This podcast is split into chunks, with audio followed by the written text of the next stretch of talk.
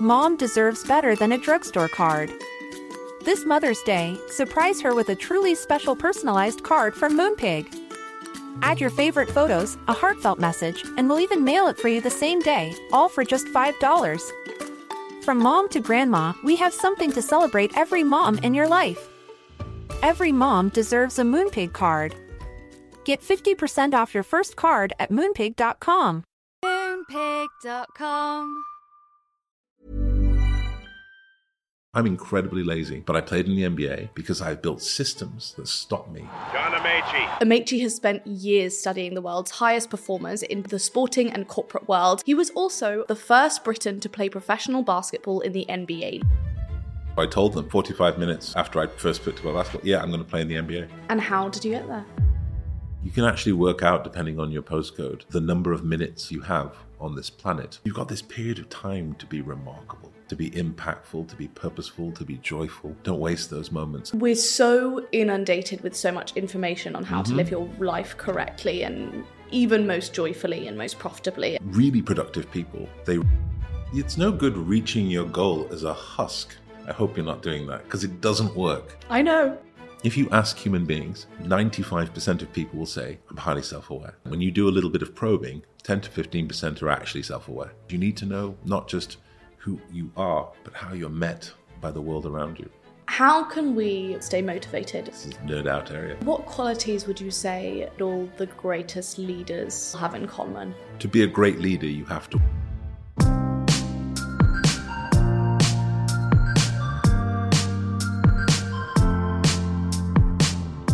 It is an understatement to say that John Amaechi has had a career that has taken him places. Not only is he an organizational psychologist, an OBE, a New York Times bestselling author, a fellow of the Institute of Science and Technology, a professor of leadership, a non-executive director of a FTSE 250 company, and the founder of his own organizational psychology consultancy, APS. He was also, more surprisingly perhaps, the first Briton to play professional basketball in the NBA League, a move which saw him leave his hometown of Stockport for the world of professional basketball aged just 18. And whilst playing, he was the first ever NBA player to come out as gay. Never afraid to stand up and speak out, his book made me question a lot of things I thought I knew about myself and the way I kind of live and work. Amaechi has spent years studying the world's highest performers in both the sporting and corporate world, and I am so looking forward to everyone hearing his amazing techniques. I learnt so much in this conversation, and I am sure you will too. Before we get into this conversation, which is very much worth the wait, please go and rate the podcast five star preferably, but you can write it what you want. This helps us hugely to get incredible guests on, like John Amaechi, and to be able to have really memorable, life changing conversations like this one.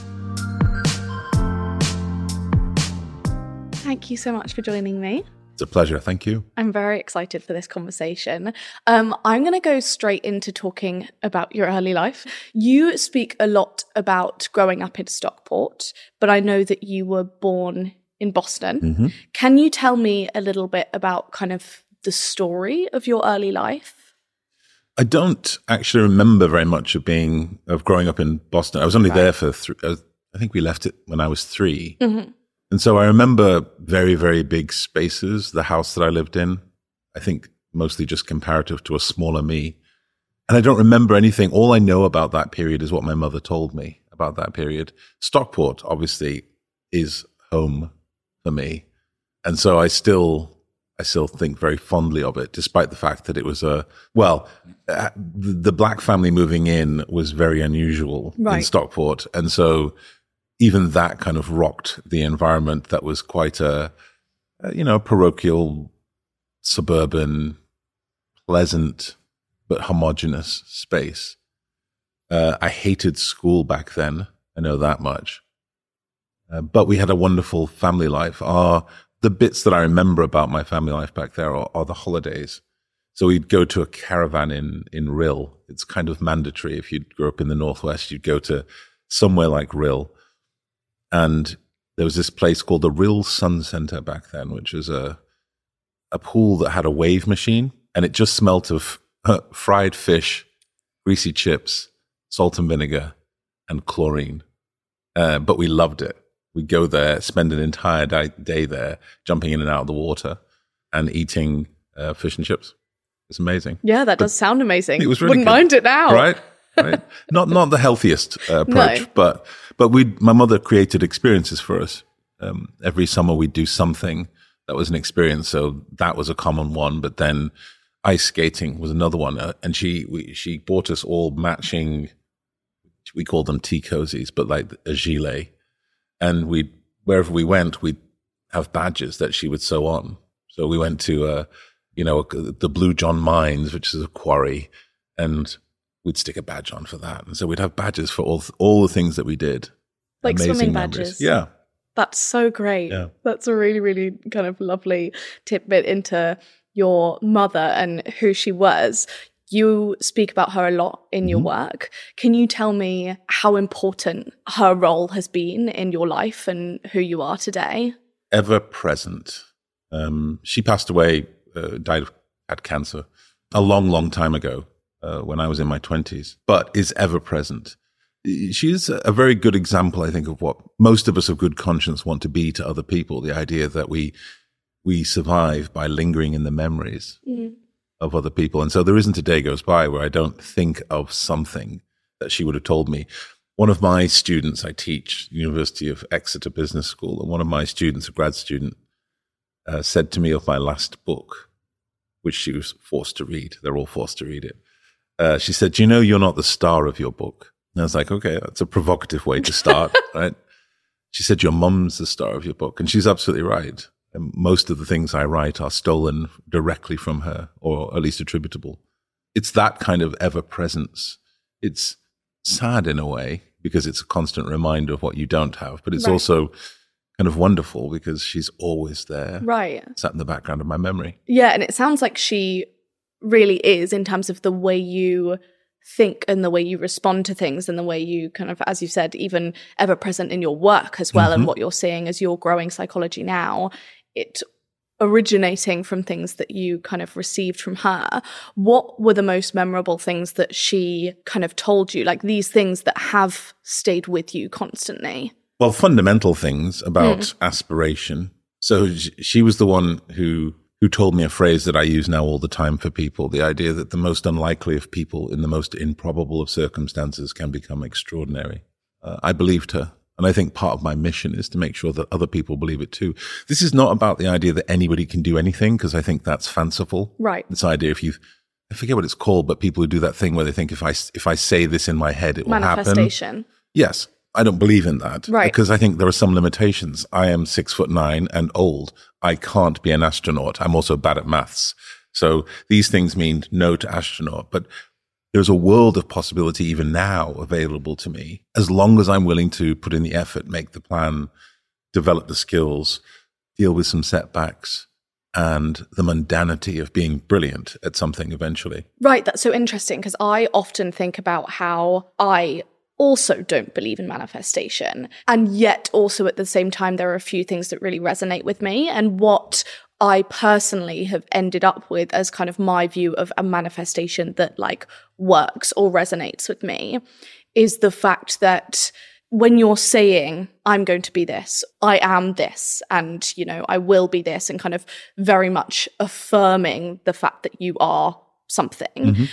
what i do think that does is it allows you to see where you are currently not in a place that would welcome that. So, for example, if you're talking about financial abundance and you're talking about kind of being very successful and financially free and all of those things, when you're manifesting that, for me, what's what seems to does seem to resonate is the fact that when you start saying, you know, I am financially free, or even things like I am this job role that I specifically want, those things start popping up that kind of highlight where it wouldn't be possible now and mm-hmm. your kind of current restrictive patterns Yep. that stop you from being in that place. I feel like I just explained that in a really roundabout way. No, no, no. I, I, there's so much of that that I, my head always does this a little like, where's the science in this? And so, but there's really good science in this, right? The idea that if you can visualize beyond a number what you want in the future, because I think many people, when they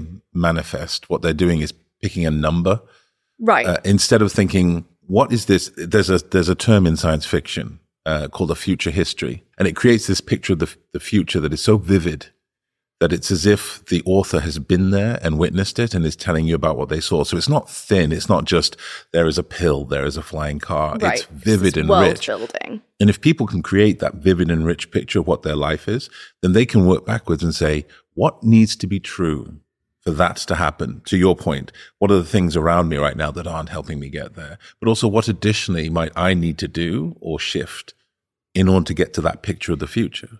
So I think that's so true. And I think you just explained it in a far better way than I had. The reason I think that is kind of so true and the reason that resonates with me so strongly is because actually the only form of manifestation that I do and that I found really, really useful is exactly that. It's writing a current diary entry or a diary entry in the present, mm-hmm. but for the future. Mm-hmm. So, say it would be today, it would be the 2nd of February, 2025, and I'd be writing about my current life, my current achievements, my current situation. And what that always highlights to me is actually that can't happen because then all of these things would have to happen. And actually, those things are things that I don't want, which I think is a really helpful tool in kind of being able to take away the idealization of what you want and actually being able to realize, okay, as you say, like brilliance comes with being mundane and brilliance comes with like monotony and needing to be really kind of repetitive in a number of things. And actually, then if I looked at my next year and thinking, I actually don't want to do that every Yep. single day, to me, that's always been so helpful. Or a professional bio a year in the future, I often do that. So Oh, it's kind cool. of like, you know, Grace Beverley has done this, this, and Yeah. this. She's you know, well known for doing this, and I'll do that for like five years in the future. That to me is one of the most powerful things, not necessarily of manifestation, but of kind of, I don't know, placing yourself in the future and allowing yourself to kind of not just reverse engineer what that would have to look like. Like, could I do these 20 things? No, but I could probably do these three. Yes. It's also a reward, right? The the idea that your your bio will be not flattering, but certainly will be more than who hmm. you are now. So there's a way of you're going to do all this hard work to do something incredibly difficult. So you might as well reward yourself by at least giving yourself that wonderfully vivid picture of what it's like so that you can kind of bask in the enjoyment of it while you know what you're in for Right. to get there. Some some slog, some boredom, some challenge, some conflict. But you can still see this picture. You see this a lot with people. They fail because their image of what they want for the future is either wildly unrealistic, as in it's not really even science fiction. It's it's it's a fantasy beyond that. Or there's nothing to grab hold of because it's a number. I want to make a million pounds. I want to, I don't know, there's a, a postcode you want to live in, and it's just not enough Right. to drag you through the tough stuff that you need to do to get there. Right, absolutely. It has to be stronger and it has to be more of a micro look at things as well. Like, here are the five things that would actually even get to that point rather than just like wishing on a star with that. When your mind is is sore from your efforts and you are trying to get off to sleep, you need more than just a cold number Right. to grant you a bit of recuperation. You need to close your eyes and see that image of the future, that five year from now bio. I love that idea. You need that. Otherwise, it's just too hard a slog for many people.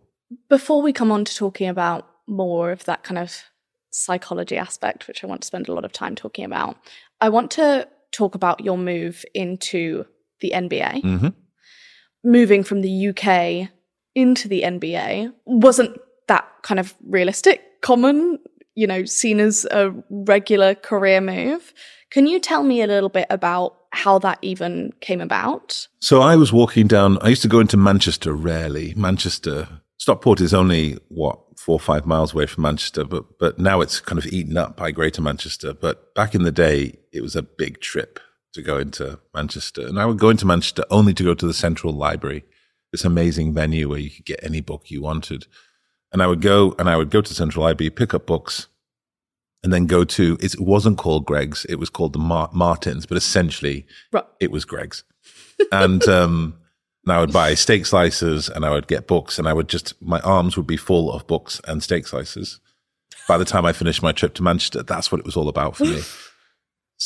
17 years old and I get stopped. A lot of times people stop me and they say incredibly, I'm sure it's interesting to them, but it's incredibly dense to me because I know that I'm tall. So when people say, wow, you're tall, it's like, yes, I know Mm. that I'm tall. Um, and a man came up to me and stopped me, and I was about to be disinterested Right. because he was going to say something stupid. And instead, he looked at me and he said, well, he, what he didn't say was more important first. He didn't say you should play basketball, which I hate. People tell me that today as an old man with a white beard. I very clearly should not be playing basketball. I should be taking care of my hips. Um, and then he didn't say that. And he didn't say, you know, do you want to play basketball? Because I would have said, no, I've got books and Steak steak slices. slices. I don't need Clearly want to be eating my steak exercise, slices. right? he said you'd be great at it. And it was such an interesting moment for me because no one, no stranger had ever told me I would be great at something. Right. And it was instantly intoxicating. And I, by the way, I didn't know what basketball was. I had no idea. It's just you could be great at well, uh, something. Yeah. He- He gave me a card or, or, or something, and I and I contacted this person who wasn't him, and I ended up playing then. And and the other part is I, I arrived in this horrible urine smelling community gym in Chorlton, South Manchester. It was wet. I stood outside and I could hear basketballs bouncing in the in the gym. And I stood outside in, in rugby kit because that's all the only kit that I had for and plimsolls. And I don't want to go in because it's strangers, random people. And I walk in and everything stops. Basketball bouncing on the floor away from us. And, and they all run towards me, which in my experience is a bad thing. but instead they run towards me and they're like, you're on our team. And, and my heart was just, this is the most amazing experience. And then I immediately felt guilt because I was like, you don't realize I'm, Right, I've I've never- never done this. I don't know what this is. We start to play. My first experience is that, that someone throws me a basketball and it hits me square in the chest. I miss it. Clap my hands, missed it. I pick it up sheepishly. We continue to play. Nobody said anything. It's really interesting. Nobody said anything like you're terrible or no look on someone's face to indicate to me that I was doomed. I caught it the next time. Felt like that was an achievement. And then after the third time I catch it, they're like, shoot the ball. And I suddenly realize I don't know what that means. What, what is shoot the ball? I'd watched other people throw it into the thing, but no one had told me how to shoot a basketball. So I threw it up. I missed by about six feet. And one of the kids looks at me and then looks at everybody and goes, That's his first shot. And he only missed by six feet. What, what, and what amazing maturity, right? We call that a growth mindset nowadays, the idea of reframing failure. And I thought, I am never leaving this space. And, and people don't realize I don't like to exercise. I'm not interested in exercise. I don't like to sweat. I like books and I like pie. We have a lot like in common. that's what I like, right? And I, but I sat in this place and it was like, it stinks in here. It's freezing cold. It's wet outside. I have to take two buses to get here and I'm never leaving this place. I sat with them at the end while they're undoing their basketball boots and they start talking about the NBA. It's this place where the best players play. In my brain, all I did was I didn't know anything about money or professional leagues. it was just the idea that it's America where the sun always shines that I thought ridiculously. So it's like I can have all of this nice, lovely feeling, but be where the sun always shines. I'll do that. So I told them 45 minutes after I first put to my basketball, yeah, I'm going to play in the NBA. And they looked at me and said, yeah, of course you will. Ridiculous. That's what it's like to have proper teammates, right? People who, mm. there was no sense of jealousy. To this day, there's no sense of anything other than, and indeed, they don't take any credit. There's lots of people who try and take credit for like my early career, but they don't, even though it was there and I've written about it constantly, their inspiration. Are you still in touch with them? Yeah, yeah. I used to, we used to still play every once in a while. Nowadays, Looking after hips. I'm looking after hips, right? so I'm always just worried that something bad will happen if I try and move that fast. But yeah, we used to play regularly on a Wednesday and have a pint of Guinness afterwards. But they're still, we're still in touch. I mean, many of their children now play and are, are grown ups. So And how did you get from that first session to actually, as you say, manifesting your position in the NBA? I didn't know how to get there. I just knew that I couldn't go directly there because I was bad. I was terrible. So instead, I went on a megabus type thing of its time down to London to place, I think the Fulbright Commission. I'm not sure if it even has an office here anymore, but right, the scholarship program. yeah. And they have books there where you can get access to every um, high school in America. And I knew I needed to go to high school because I was bad. Because the only way I could stay there in America is to get a scholarship. So I had to get good enough to get to high school. And then in high school, I had to get good enough to get a scholarship So we made a plan of how it would happen.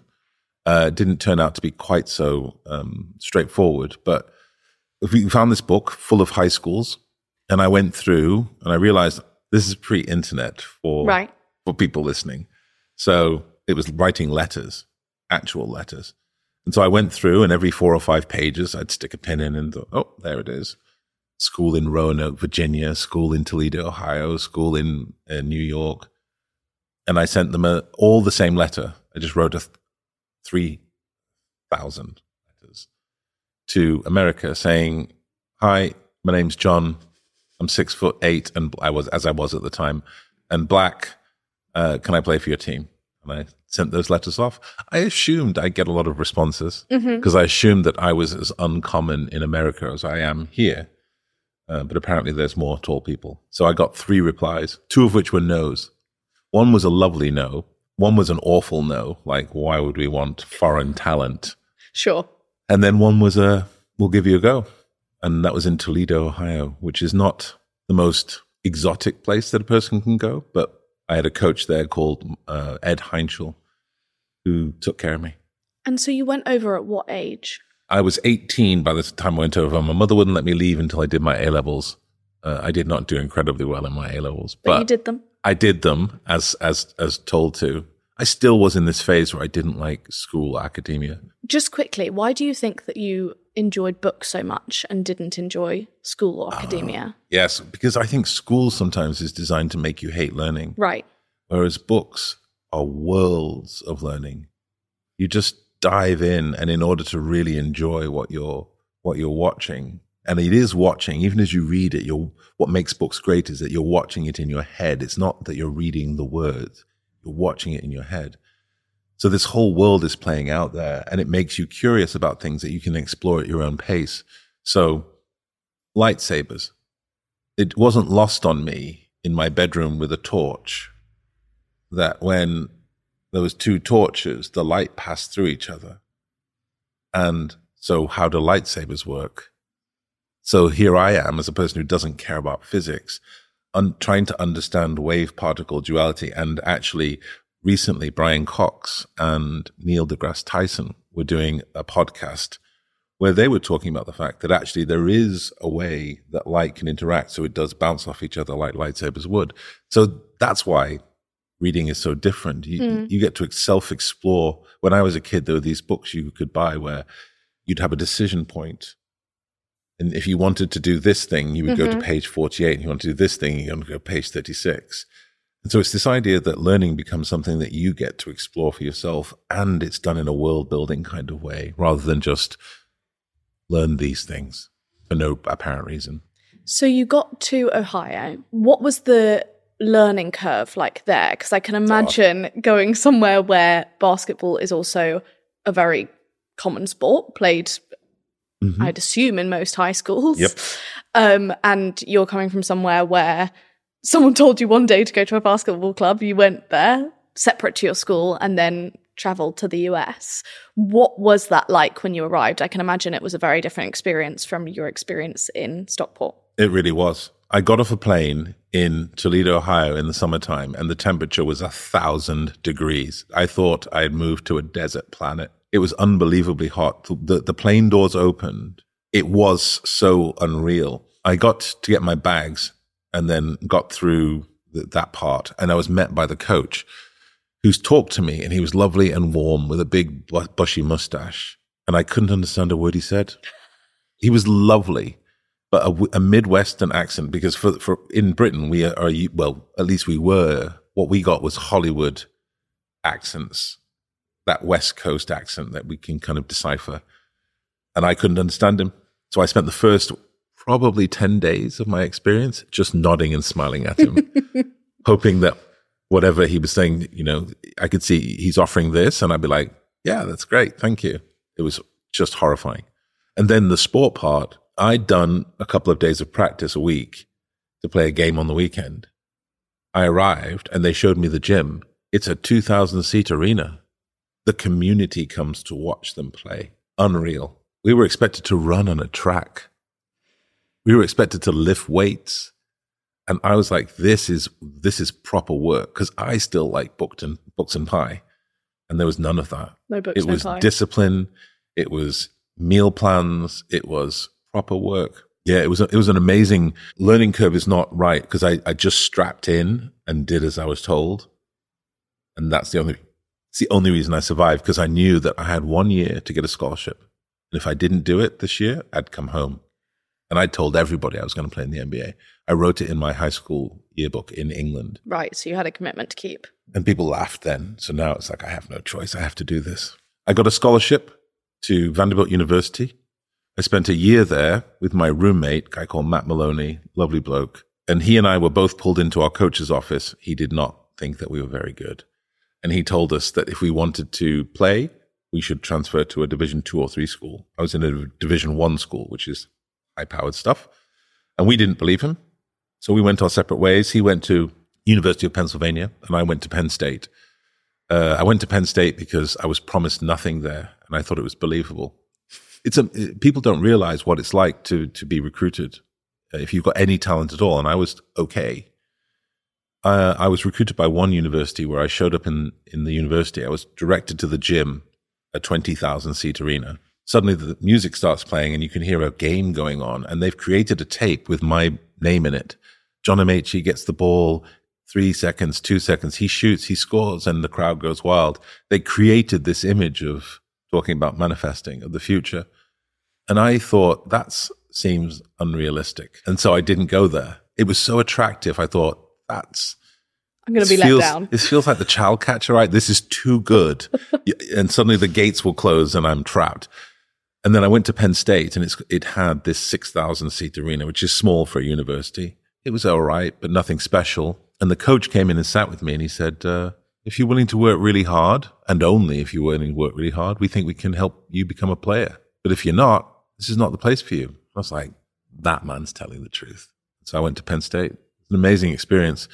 Played there, didn't get drafted. Drafting is, is where the best players are selected. It's devastating to sit there watching television, uh, watching television and watching the names of people you played against and played better than. And off they go to the league. I didn't get drafted, so I had to go through what they call free agency, which means you show up and you just try and work your way onto a team. And I did that in Cleveland and ended up starting in Cleveland my first year. And that was my trip to the NBA, which ended after one year uh, because I just wasn't good enough. I needed more skills. So I ended up coming back to Europe before I eventually got back to the NBA with Orlando, which was my, hmm, as much as there was one, it was my heyday. Yeah. It's so funny because when you hear about people's stories and you hear, you know, that professional bio we were talking about, you Mhm. hear they did this, they did this, they did this. You always hear such a surface level approach um, or kind of story of what, how they got there, but also, you know, as you say, the first time you were in the NBA, you showed up and tried to get in, and you were there for a year. Yep. And then you had to leave because, in your mm. words, you weren't good enough. Yep. What were the biggest things you learnt in that time that have stayed with you now in terms of the kind of, I guess, probably the perseverance that you had to have to really end up making it? I was very fortunate that I was surrounded by good veterans, they call them older players. And so a lot of the stuff that I learned wasn't on the court. I learned about the fickle nature of fandom, the idea that you can have a great game and if you lose, they can still hate you. Uh, you can have a great game and even when you win, they'll love you today. But if the next, if the very next game you have a bad game, they'll hate you again.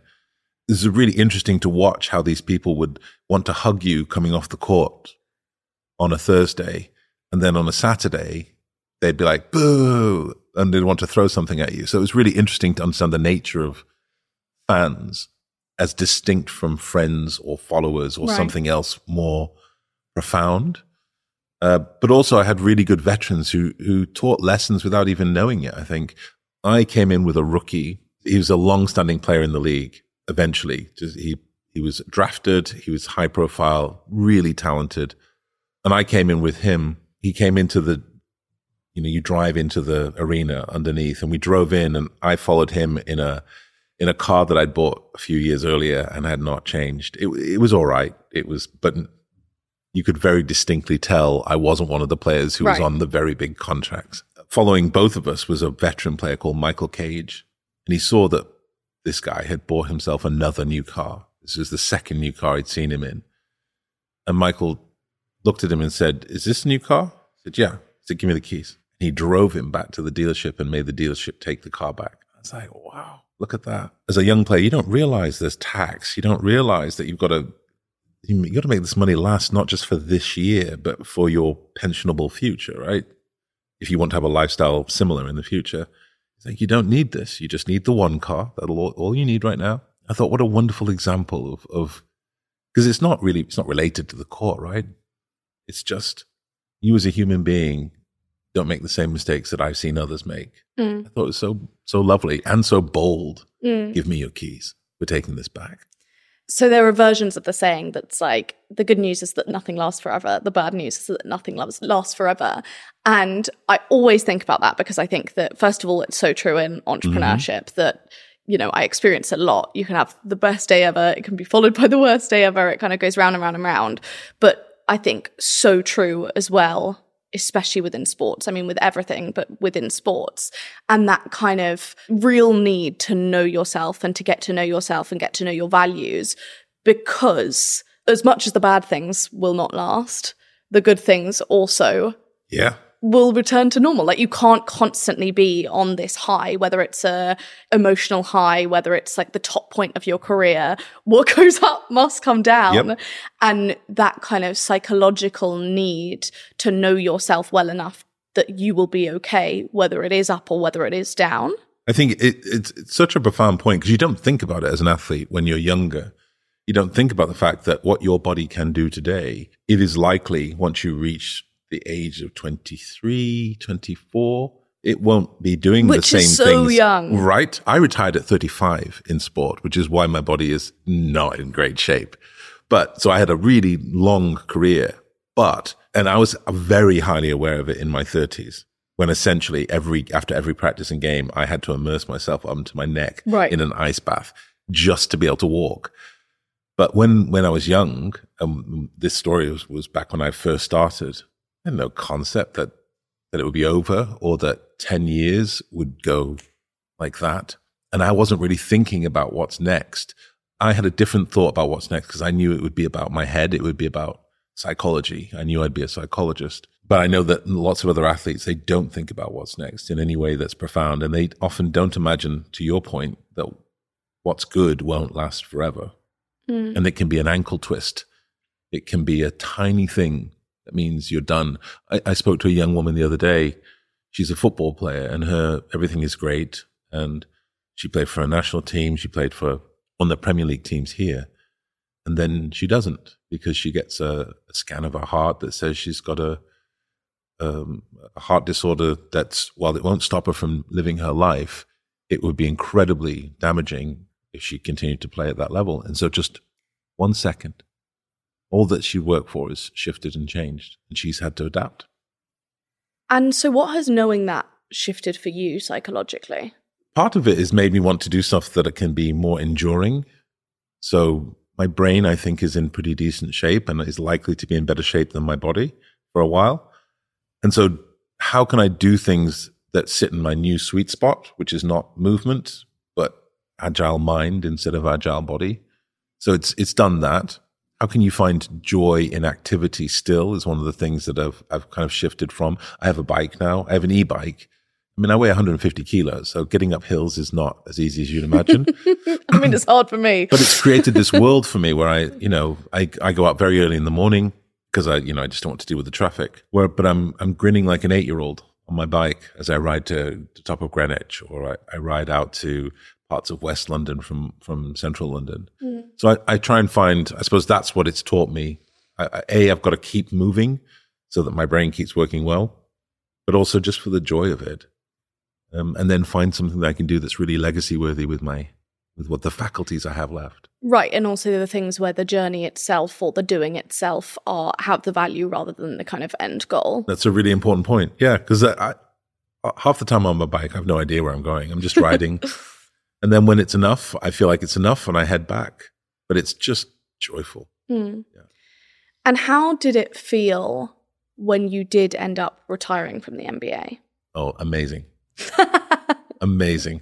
It did feel amazing. I was so, it hurt. It hurt. My back hurt. My knees hurt. Everything hurt. You're 35 years old and you're looking at, I was 35 years and I'm looking at, at these 20 odd year olds and they're saying, yeah, let's, that's the game. Let's go out. And I'm like, I'm going to be in an ice tub for the next 40 minutes.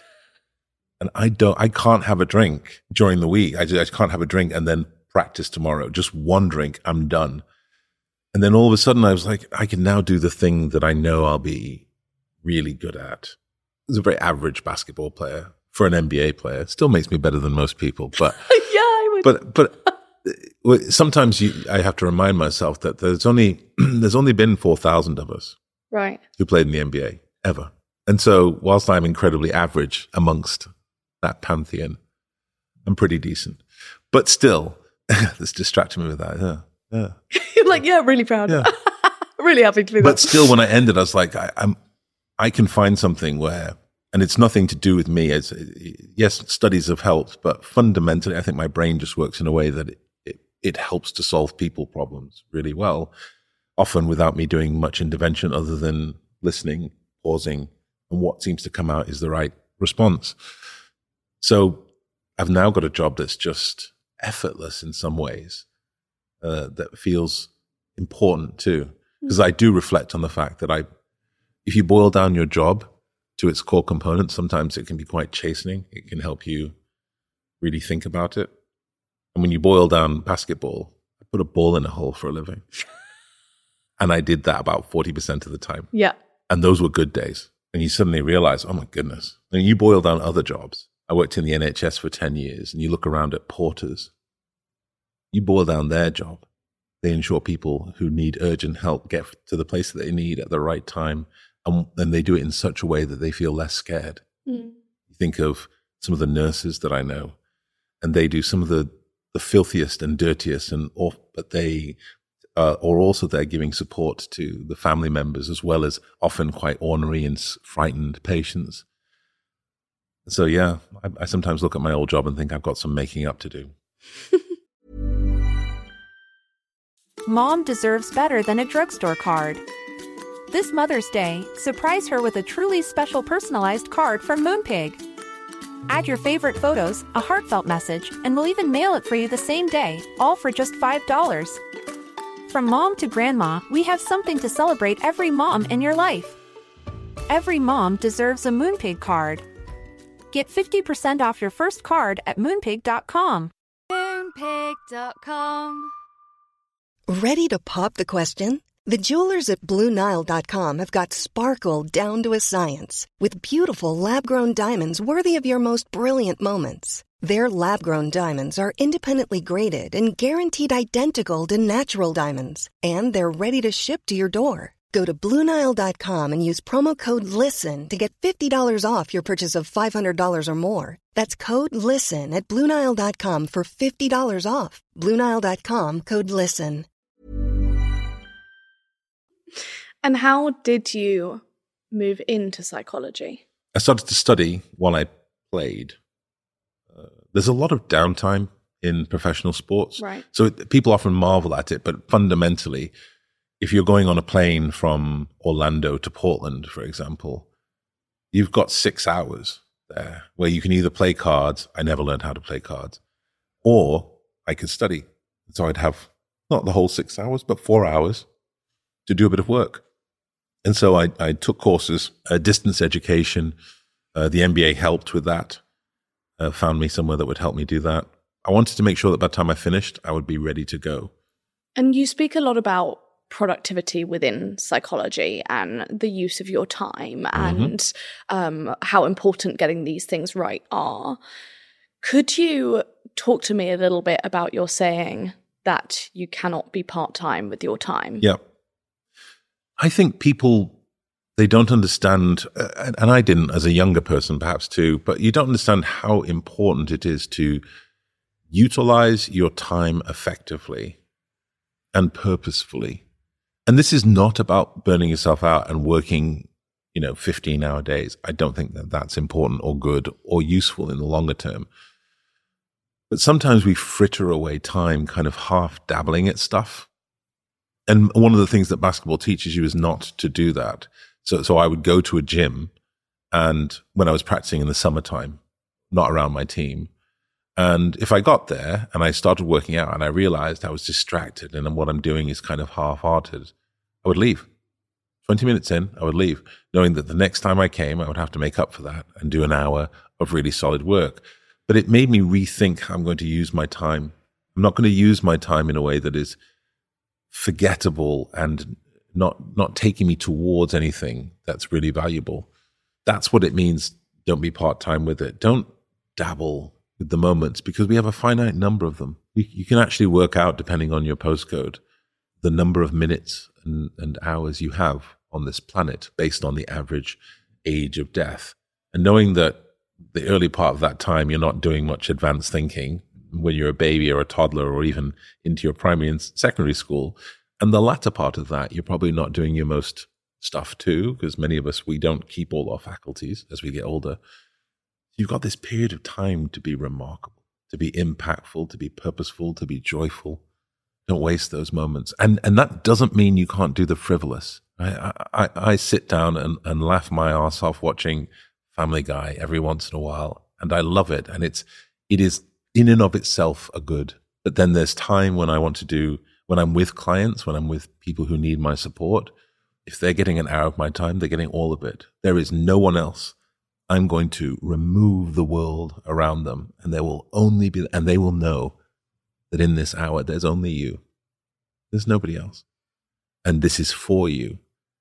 And there's something about that that I think is a gift to other people and to yourself to have these properly purposeful, connective moments. And how do you recommend that people keep that intentionality around their time and kind of full concentration on one thing or, you know, being one place mm-hmm. or whatever it might be when we're now in a world of so many distractions and not just distractions and kind of billion dollar companies that are vying for your attention pretty successfully a lot of the time. Yep.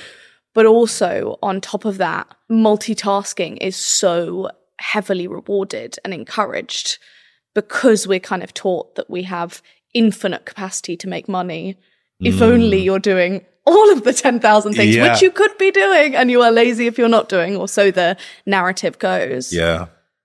It is hard because there's so many terrible messages out there about people. I, I'm too old for TikTok. I know this, but I am on TikTok and I enjoy it very much. There are mornings where it's three o'clock in the morning and I realize I've been watching TikTok for three hours. and so it's That's not that I'm so I relatable, John. It's, it's, not. It's not that I am perfect in this, right? And I recognize there's a consequence to it, and and on and on and on. There are people on on on these platforms who will tell you that if but for the fact that you if you only woke up at four in the morning, and if only you only need there's one bloke who's such an idiot whose his idea is you can have three days in one day. I go four o'clock in the morning until nine, and then I go from 10 until it's like, no, you don't. And I'll sleep when I'm dead. Right. right. But why have that kind of life? But instead, just consider what is this for? If, if that image that you had, it's so wonderful. I love this five year hence bio. If each one of the people listening had that five year hence bio. And then they just thought, is this taking me towards this or away from it? My three o'clock in the morning TikTok things, they are fun. And I learned about black BSL the other day. The idea that that there's a language differentiation in, in sign language. Uh, so this is what's popping, which I think is, which is amazing, right? It's just, I think that's amazing so it is of value, but it's not necessarily taking me towards where I want to go. So it's something to be limited, mm. right? Not to do that once a week, but to just keep that as a limited thing. And then my bike in the morning, is that taking me? yeah, actually, because it's keeping me healthier, keeping my heart taking over. It's joyful. All of that advances me towards that picture I have for five years from now. And it really is helpful for you to proportionally allocate then the frivolous the joyful, the purposeful, the meaningful, the important but dull. It helps you prioritize all that stuff.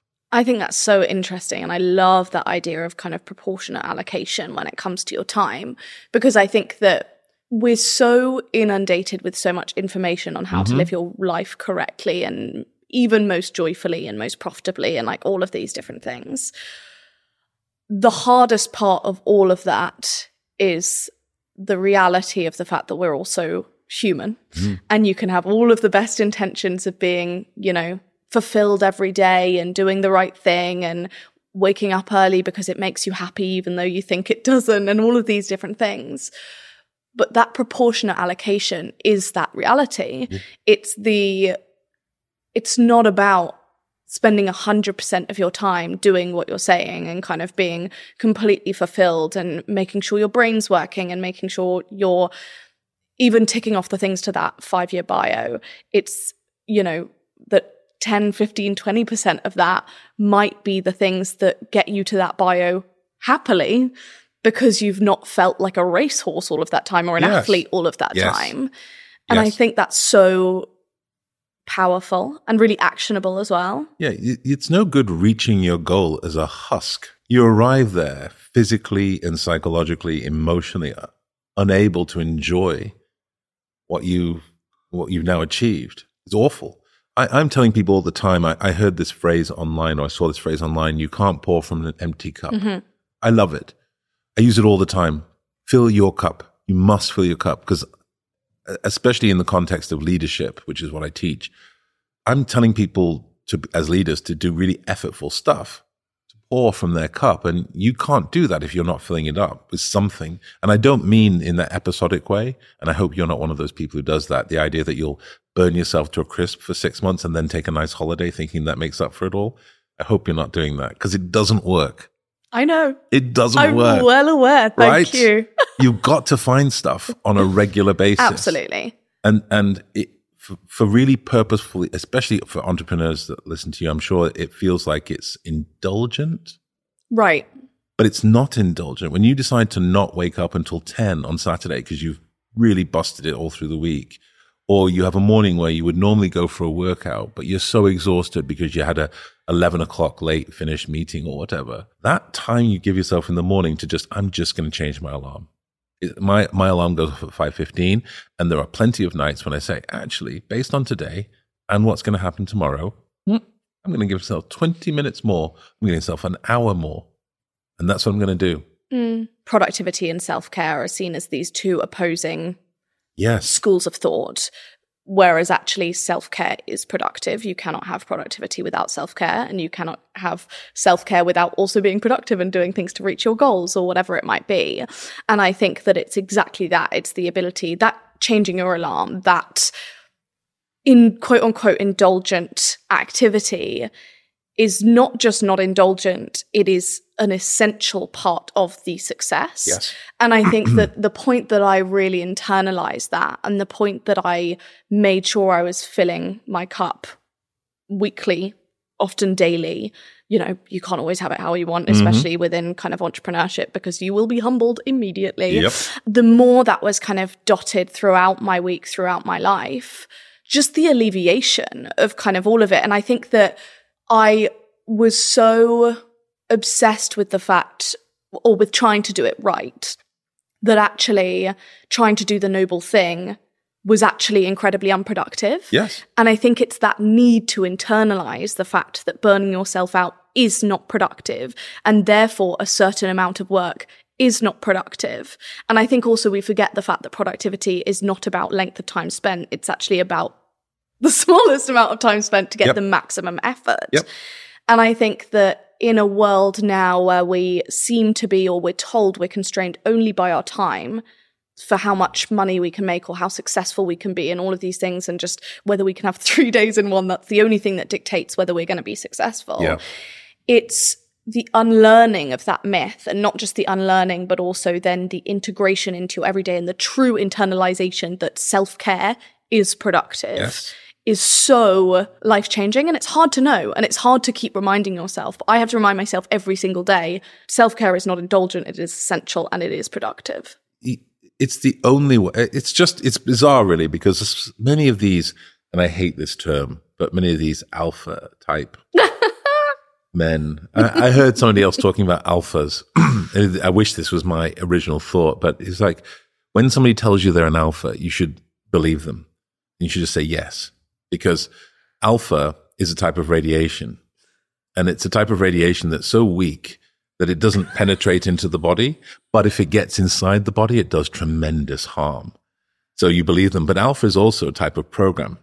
It's a type of program that's so buggy it shouldn't be released to the public. And so when somebody, when a man tells you that they're an alpha, believe them. knowing those that. things are true. I love so that. amazing, right? So amazing. But we've got to break out of this because it's many of these people, they love sports. How have they missed the primary lessons of sports? Do people honestly think that sports people spend most of their time doing activity?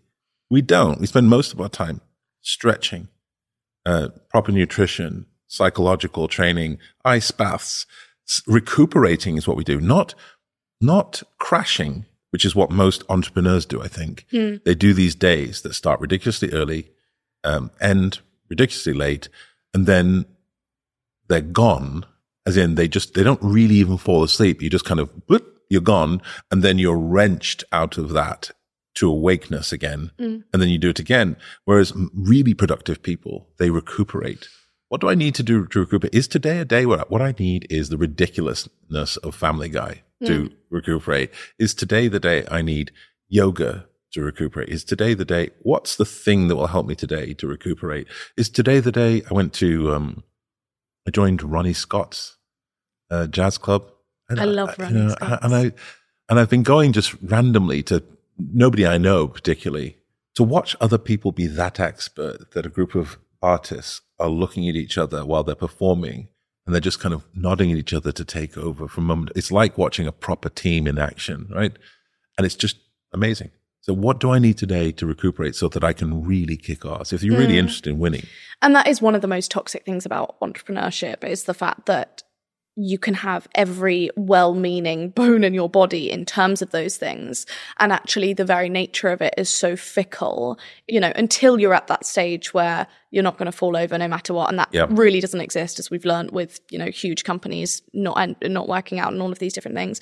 But is the fact that like i consider myself really quite good now at knowing my boundaries and knowing my limits. And when people ask what happens if you don't tick off this in a day? or what happens if you like how do you do that alarm all the time? or whatever it might be i know that the only way i am able to do that is because i also know when i'm not able to do that and i don't do it. Yep. and like i trust myself enough to know that that's not a lazy approach that it's a needed approach. And i've built that kind of trust with myself over time but i think one of the hardest parts of entrepreneurship and most toxic as i say because i do genuinely think it's that push and pull toxic um, kind of elastic band behavior is that you can have all of those best intentions. And actually if your business needs that that day right then and this kind of idea of having no boss is a complete lie it's the customers it's the investors it's Yep. whatever it might be then it needs that. And you can say these are my boundaries and it's going to say cool well i'll just die then as your business or Yep. whatever it might be which is so tough and you have to be able to have those parameters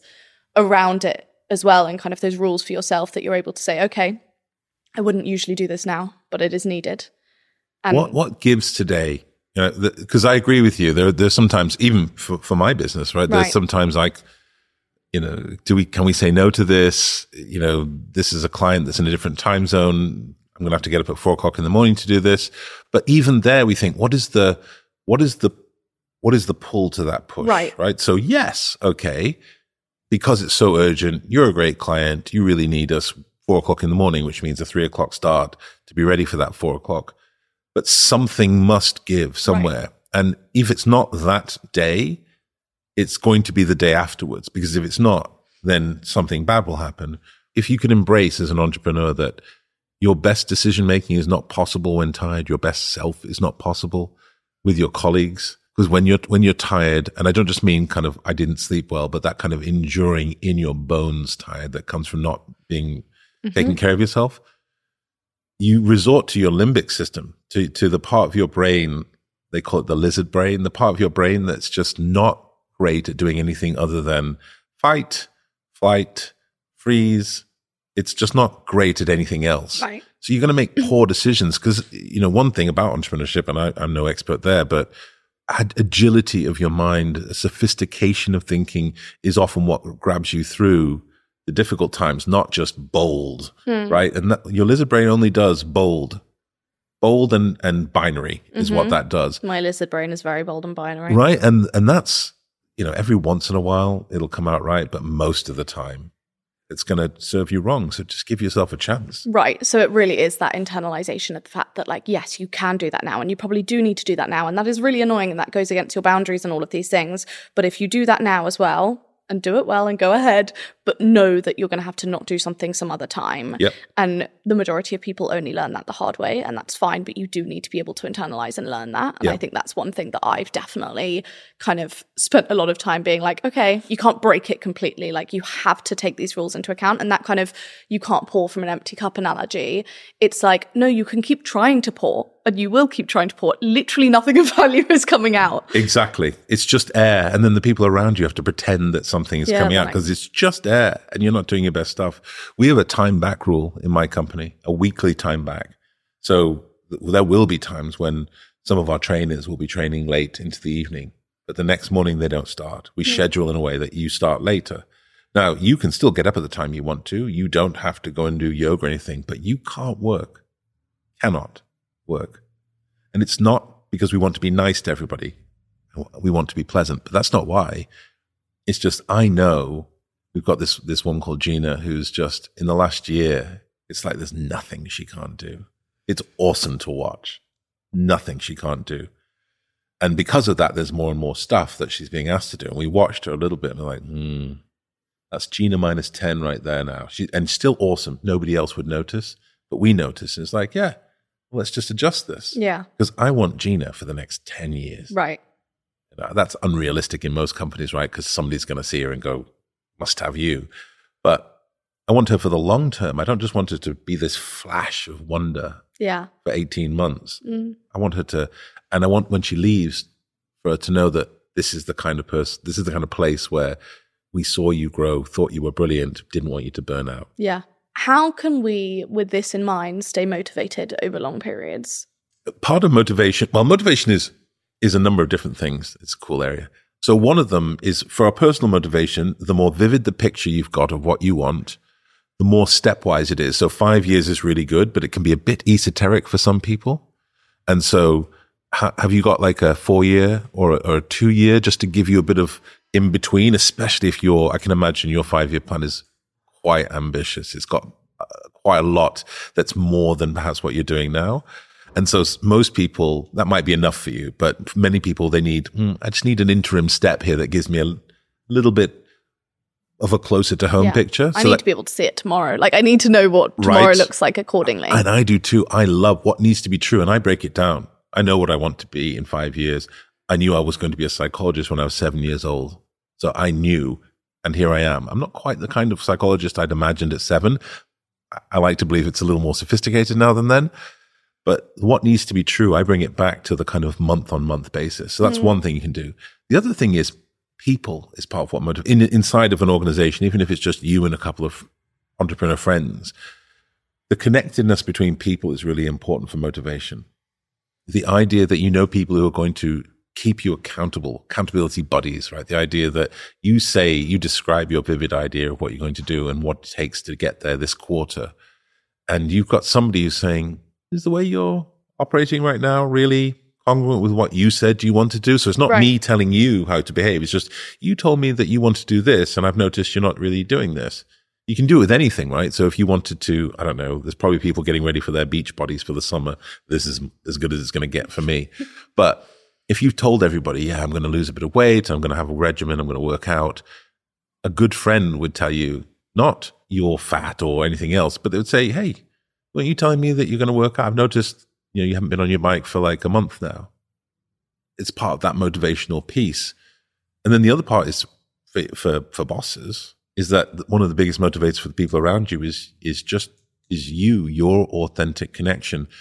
Introjected regulation is what it's called. It's not important, but it's, um, there's a continuum of motivation. Most people think you're either extrinsically motivated. I'll do it if you pay me enough or intrinsically motivated. I'd do it for nothing. I've never met anybody who's intrinsically motivated and will do it for nothing really.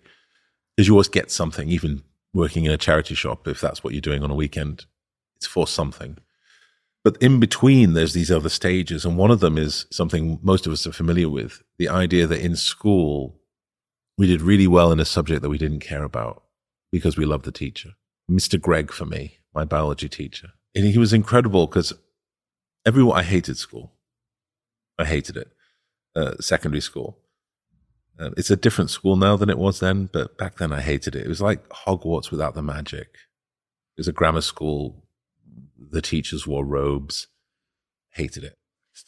But Mr. Greg, every once in a while, I would walk through the corridors, and it's a it's a it's a really difficult thing to be surrounded by other people and yet completely alone. And that's what school felt like to me. I was surrounded by people, all of them below my shoulder height, but none of them who really interacted with me in any way that was pleasant. But Mr. Greg would see me and stop me and ask me how I was, and he wouldn't let me go just by saying fine. And it would like five minutes, once every two weeks or so. And I thought this built this connection with him. I was like, I would never do anything that got in the way of this connection I had with this one person. And so when I was sitting in his classes, he was so excited about mitochondria and cell walls and stuff I didn't care about. And all I thought was in this class is how I ensure that I keep that connection that's so important. And bosses forget that they have this power. This idea that an authentic connection to the people you work with will allow them to do often the boring, dull stuff because mm. I can't speak for you, but in my organization, I get to do a lot of the sexy, interesting stuff. Mm. Um, right at the coal face, right at the innovation edge. And other people have to QA documents. Other people have to create PowerPoint slides. Mm. Other people have to do a boring analysis that I get to describe to a client and, and, and do stuff with. And that work, dull and mundane as it is, gets done at high quality because we maintain this connection motivation. Yeah, that's so interesting that you say that because I would say that one of the things I've struggled the most with the companies growing and, you know, being way more people than I kind of ever would have expected is the fact that I like to be close to and actually close to the people that I work closely with. Like I find it very hard to work closely with people and not know about some of their life and how they are and what's going on and all of these different things. And I do on a completely personal level. How would you say that that is maintainable at a level where you know you're seeing more people every day than you would kind of be able to know everything about yeah i mean you you won't be able to get the comfort of all the knowledge that you might have otherwise had or it certainly won't come as immediately but i think sometimes you have to remember about being patiently curious the idea that with a smaller group of people if you're only surrounded by a handful a couple of meetings with people and you spent a lot of time with a small number of people, you've you've learned oh the names of your kids and or or, or your partner and and the, the holiday you went on. You get all this stuff immediately. With more people, you'll have more fleeting interactions, but as long as you're willing to divulge, to share a bit of you, they will want to share just a piece, but you'll you'll just have to be patient about the fact that I've only got this one small piece. But the way you honor it is mm-hmm. by holding on to that piece because lots of people what they do is they just want to learn a fact about a person because they think that's what connecting is. And then the next time they meet, they've forgotten the name of the kid that they told them about, or they've forgotten that, oh, yeah, the last time we talked, your kid was feeling unwell. Like that's the bit that's important, right. not the depth of it, but the idea that you cherish the piece that you have. And what qualities would you say that all the greatest leaders you've spoken to, taught, interacted mm. with, all have in common? They all want power. To be a great leader, you have to want power. It's uncomfortable, isn't it? Mm. It's like, ooh, it feels ugly, but it's so important. You have to want power. There are two different, well, there's multiple types, but there's a, there's a, a theory out there that talks about two types of power that leaders want. One is a, a personalized power and one is a socialized power. It's personalized power is the idea you want power because power is good. You want power like Smaug the dragon wants power. They want to have it underneath them like gold bullion and they want to lie on it and they want to kill anybody who comes to take any piece of it. And then there's a socialized power approach, which I think is the most appropriate, which is you do want power. And in part is because it will enhance your status and in part because it fulfills your sense of achievement and ambition. So it is it's, it's not that it has no personal component, but it's also because what can I do with this? What could this bar do in the furtherance of a shared goal. Mm. How can I make sure that I use this thing, not hoard it and, and lie upon it and sequester it, but how can I use this power that I have for some other good? Mm. Whether that is, you know, some of the work that, that you do in your books to try and help people see past some of the ridiculous stereotype ways of being an entrepreneur or a life that is miserable in pursuit of something glorious Right. and a different way. But that's what it's about. But I think that's why it makes me uncomfortable the assertion that to be a good leader you need to want power. I'm not say, like not by any means saying that that's kind of completely irrelevant to me or whatever it might be, but it feels like then if you're saying that all of the best leaders have this kind of insatiable desire for power, then it stands to be true that you must want that to be a good leader do you think that's the case through all stages of like an organization do you think that power then for diff- for different people means kind of different things in the way that power could be your own power of financial freedom or power could be the ability to make choices what to do with your time or whatever that might be Yeah. All of these are different ways that power will manifest. And that's why I was saying it's absolutely appropriate that you want power in the form of money to allow you to, in terms of commerce, to allow you to not have to worry about that thing. But what does that free you up to do? When, when my, my business is, it's difficult to convince people sometimes to do things in a evidence based way. There's lots of charlatans out there telling businesses to operate in ways that aren't real and can't work. And so it took us a while to get some traction back in the day for my organization, for APS Intelligence. And it's amazing what happened when we suddenly started to be successful. It just freed my mind up from worrying about does mortgage, is it going to get paid? Uh, our offices, are we going to have to move office or whatever else? And now I can refocus on other things. So it's actually it re- removed a distraction, is what the use of that power has done. And that's allowed me to focus on other people. Right. And that makes complete sense. I want to reframe it slightly and ask then if someone wants to be a better leader, Mhm. what would you recommend are the qualities that they build? I'm not sure these alpha males will respond too well No. to needing more power. No, this is I my agree. concern. I agree. So it, but it's how you want to use the power you have. That's the important part. So, so don't, for those listening, don't fixate on, I, I don't want to want power. Just know that you can't enact change without it Right. in any way. Not on the micro level, not on the macro level. Your book doesn't get written because you know how difficult it is to get a publishing deal and how to get them to behave in your deal to make sure that you can get your book where it wants to be. None of this happens uh, unless you've got some clout. So you can call it clout or power or something else. Right. But there are other qualities that it's important to have.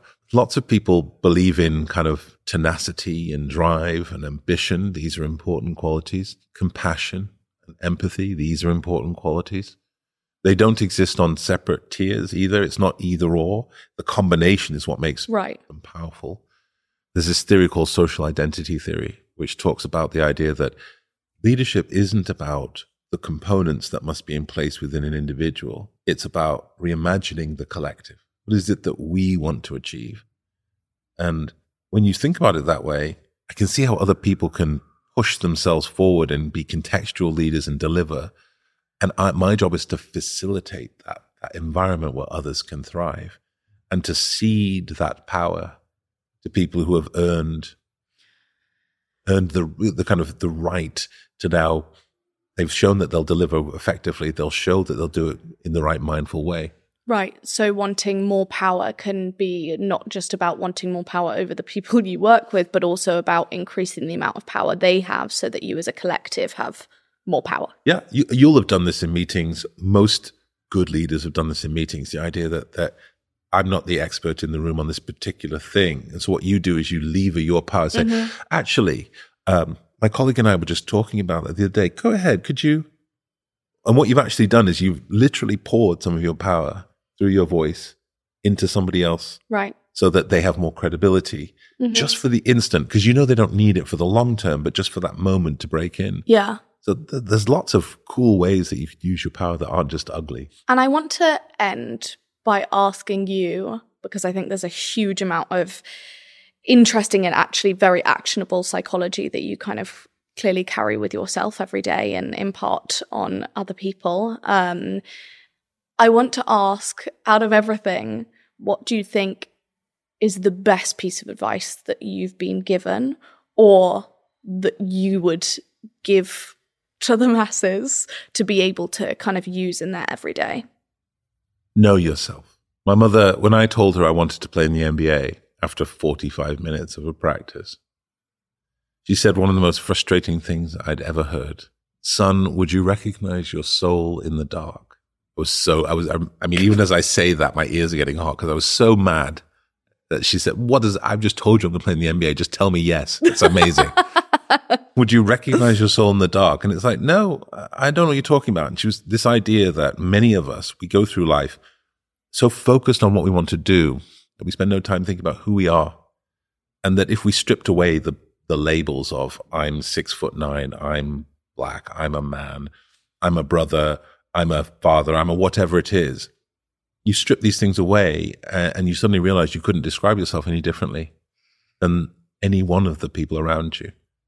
But that's so key. Knowing yourself is key to success in life because many people are self sabotaged by things that they just never acknowledged existed. I'm incredibly lazy. It's a fundamental tenet of who I am. But I played in the NBA and my days are busy and productive because I've built systems that stop me because I am obedient also so if it's in the diary, I will do it. Know yourself is so important. It, most people don't. If you ask human beings, they will tell you 95% of people will say, highly self aware. Now, we automatically know that's rubbish, right? Because 95% is not, that's just not real. but there's a wonderful researcher called Tasha Eurich, and she does studies on self awareness. And she finds of that 95%, when you do a little bit of probing, about 10 to 15% are actually self aware. There's the first damage that comes the idea that you think you're self aware, but you're not. And the second damage comes because people who are self aware are often what they call internally, you talked about before, knowing your values and your principles, internally self aware. They aren't externally self aware. Mm. They don't realize that their values don't meet the world in the way they think they do.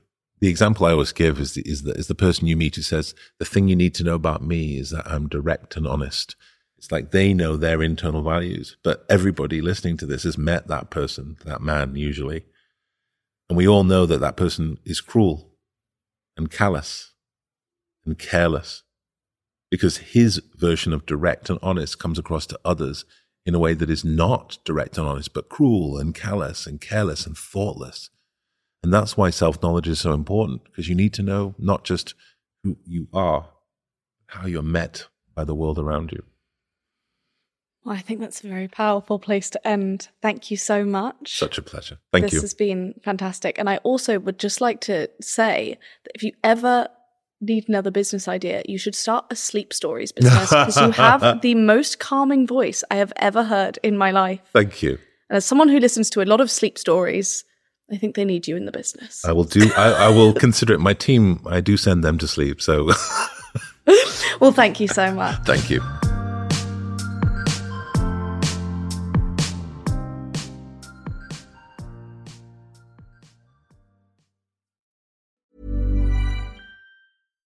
Mom deserves better than a drugstore card. This Mother's Day, surprise her with a truly special personalized card from Moonpig. Add your favorite photos, a heartfelt message, and we'll even mail it for you the same day, all for just $5. From mom to grandma, we have something to celebrate every mom in your life. Every mom deserves a Moonpig card. Get 50% off your first card at moonpig.com. Moonpig.com